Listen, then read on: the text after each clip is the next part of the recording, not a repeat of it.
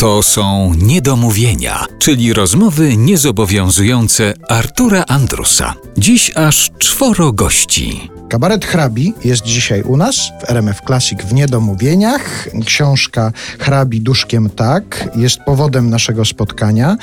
Powiedzcie, bo wspomnieliście o tym, że troszkę was przestraszyło na początku, jak się dowiedzieliście, że będzie książka o waszym kabarecie, bo rzeczywiście pisze się raczej o takich nieistniejących albo takich, co już... Znaczy pośmiertnie najczęściej, więc też może, można to było odebrać jako taki zło, złowróżbny znak. Że już się obawiają o to, czy zdążą. Tak. Ci, Czy- którzy czy zdążą? odchodzą, którzy są na ścieżce Na odchodzenia. ścieżce odchodzenia. Ale no jeszcze tak. No więc nie widać po was tego odchodzenia, nie widać po tej książce, ale chciałem każdego z was zapytać o to, gdybyście wy mogli sobie wymyślić taką książkę, którą chcielibyście przeczytać o kimś, taką, której nie ma jeszcze, albo nie słyszeliście przynajmniej o niej, to o kim by to była książka? Ja na przykład chciałbym, prze... o, ja wiem, o tematyce survivalowej, na przykład jak przetrwać w dżungli amazońskiej, autorstwa Artura Andrusa na przykład. Bardzo jestem ciekaw. No to, ja, to byłaby bardzo krótka książka, bo tam by było napisane nie jechać tam. Albo też twojego autorstwa rock and roll sportowy.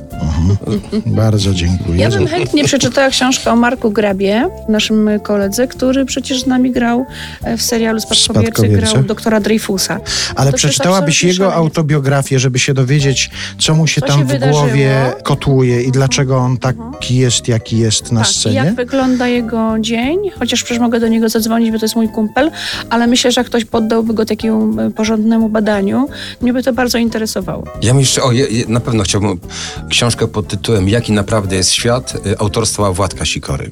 Żeby A, no on tak, zawarł tak, w, tym, y, w tej książce całe to swoje jest- poglądy filozoficzne na, na życie, na Bo ludzi. Władek pisze, na... Władek pisze, tak, z tak, tak. filozofijki, jak on to nazywa. Tak. A Władek Sikora, tylko jeszcze wyjaśnijmy tym z Państwa, którzy mogą tego nie wiedzieć, to jest lider zielonogórskiego środowiska kabaretowego, twórca kabaretu Potem, wielu tekstów kabaretowych, między innymi I na- i tekstów dla tak, kabaretu tak. Tak, tak. Władek nie Wciąż współpracujemy. A ja bym chciał Bajer? przeczytać książkę, bo nie wiem, czy może powstała taka książka, ale ja się nie spotkałem, bo jakbym spotkał, to bym kupił, o Januszu Gajosie. Po prostu jest to dla mnie genialny aktor. Z- A jest taka książka. Jest taka książka? Tak, tak. No. Tak się interesujesz Tak, i tak się Gajosem To interesujesz. ja bym No. chciał drugą część przeczytać.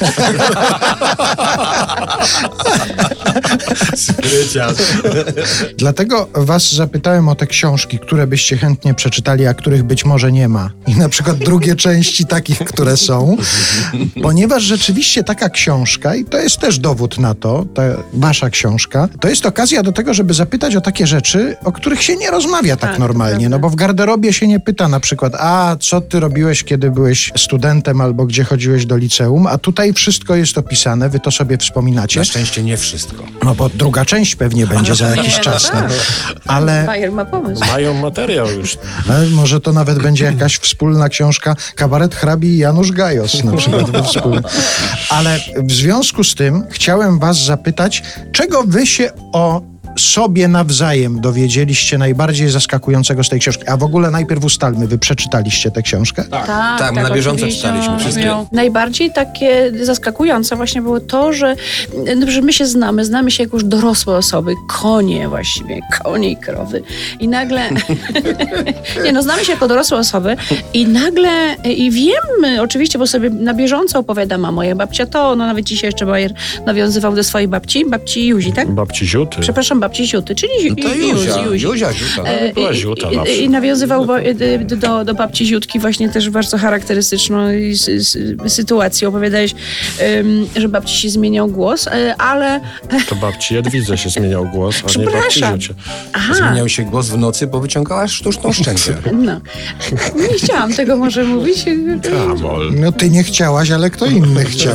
E, W każdym razie, wiesz, my, my znamy takie szczegóły, bo sobie opowiadamy na bieżąco, ale kiedy to jest rzeczywiście takie zebrane w jednej opowieści i wtedy się czyta jako losy jakiejś osoby. I trochę się w tym momencie oddzielam, ja się oddzielałam tutaj od kolegów, to że to nie są te osoby, tylko to są tamte dzieci i potem jakby z tych dzieci wyrosły teraz te postaci i to wtedy się to rzeczywiście zbiera i wtedy zaczynam więcej rozumieć i to takie chyba, takie bardziej to jest ludzkie wtedy, tak? Myślę, że to nas bardziej tak y, przybliżyło.